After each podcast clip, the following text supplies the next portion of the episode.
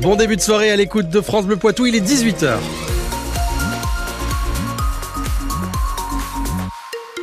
Les informations, c'est avec Anivia Tolinki. Qui vous ramène dimanche soir après le réveillon. N'oubliez pas de désigner un SAM début de soirée, une personne qui ne touchera ni au vin ni au champagne et qui pourra prendre le volant en toute sécurité. En ce week-end du Nouvel An, les forces de l'ordre sont particulièrement vigilantes sur les routes. Plusieurs opérations ont déjà été menées aujourd'hui à Poitiers et Châtellerault. Le commandant de police, Christophe Patrier, y tient. C'est le chef du service départemental de sécurité publique. Là, en journée, c'est plus orienté contrôle vitesse et une présence sur la voie publique. On fait également des contrôles, donc tout ce qui est conduite addictive, alcool, stupéfiant. Le soir du 31, ce sera plus orienté contrôle alcoolémie et stupéfiant, pour faire en sorte que tout le monde puisse rentrer euh, sain et sauf à la maison. Il faut toujours en faire, puisque les gens ne sont pas toujours raisonnables. Il n'y a pas des SAM dans chaque soirée. Les gens, il faut les retenir quand on les aime. Et c'est quand même une bonne chose d'éviter de laisser repartir quelqu'un qui est alcoolisé. Le but, c'est d'être visible, on fait un contrôle, mais après on se déplace, donner un peu l'impression que l'on est partout en termes de contrôle. Ça a aussi une vertu pédagogique, puisque quand nous sommes là, on nous voit, on nous signale sur les réseaux sociaux et ailleurs, et donc ça fait ralentir les gens. Malheureusement, les accidents, on en a beaucoup, des accidents mortels ou avec des personnes qui sont gravement blessées, et c'est un peu dommage de ternir les fêtes avec ce bilan. Le commandant de police Christophe Patrier au micro de Clément Tricot pour France Bleu Poitou. Notez d'ailleurs, dans la Vienne, vous ne pourrez plus acheter d'alcool dimanche à partir de 17h, le jour du réveillon. La préfecture a pris un arrêté. Depuis ce matin, elle interdit également tous les rassemblements festifs non déclarés jusqu'à mardi. Le but est d'éviter l'organisation d'une rave party. À l'échelle nationale, 90 000 policiers et gendarmes seront déployés le soir du Nouvel An. Là, ça concerne la sécurité alimentaire. Les huîtres de Normandie et autres coquillages vont être retirées de la vente, comme pour celle du bassin d'Arcachon. Plusieurs cas d'intoxication alimentaire ont été signalés. On vous explique d'où vient ce virus sur notre site francebleu.fr. Vous avez peut-être aperçu des extraits de son témoignage sur les réseaux sociaux. Mi Hachem, la jeune franco-israélienne prise en otage par le Hamas, parle ce soir sur les deux plus grandes chaînes télévisées en Israël. Elle va raconter à Yara Mohamed ses 54 jours de captivité face caméra. Le visage pâle, les yeux cernés, regard atone, Mi Hachem est assise face à la caméra, le bras droit encore bandé.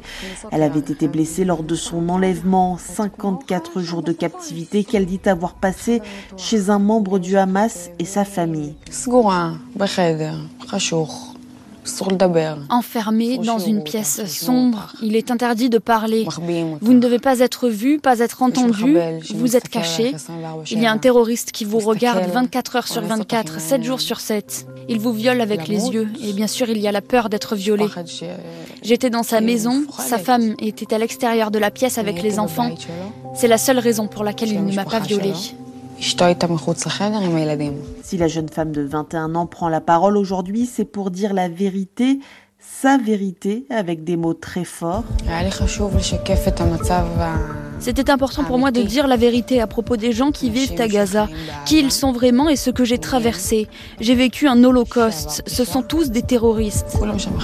Dans les extraits diffusés, Miachem fait aussi part de son sentiment de culpabilité depuis sa libération, avec cette question qui la hante, pourquoi elle et pas les autres Aujourd'hui, trois franco-israéliens seraient encore retenus dans la bande de Gaza sans qu'on sache s'ils sont encore en vie. L'autre actualité internationale, c'est la reprise des bombardements cette nuit en Ukraine. Plusieurs villes ciblées, au moins 18 morts et une centaine de blessés. La France dénonce, je cite, la stratégie de la terreur russe et Londres promet cet après-midi de livrer de nouvelles munitions pour aider les Ukrainiens à se défendre. Vous avez plus d'informations sur notre application ici. Chez nous à Toire, le jeune de 18 ans interpellé dans l'affaire des voitures brûlées a été placé en détention provisoire. Il est soupçonné d'avoir incendié 25 voitures dans la nuit de mardi à mercredi. Il a reconnu les faits en garde à vue avant de minimiser son implication devant le juge des libertés et de la détention. L'audience aura lieu à Niort en février.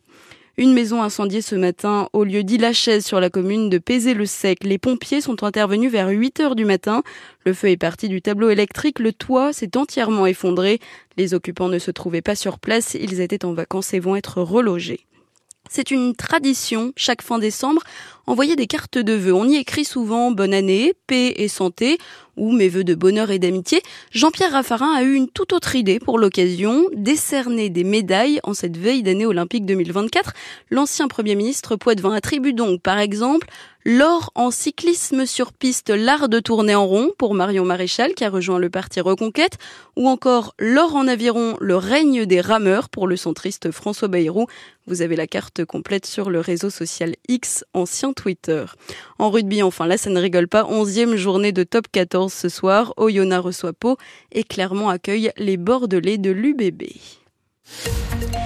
La météo ce week-end, des températures assez douces, mais le temps est plutôt gris. Dans les Deux-Sèvres, le ciel sera couvert de nuages dès demain matin, avec de nombreux brouillards et brumes près de Thouars, en Gâtine et sur le Mélois. Si vous croisez un rayon de soleil, profitez-en. Ils seront assez rares. Dans la Vienne, même chose. Le temps est couvert avec des brumes possibles sur le Loup du Nez et le sud du département vers Montmorillon.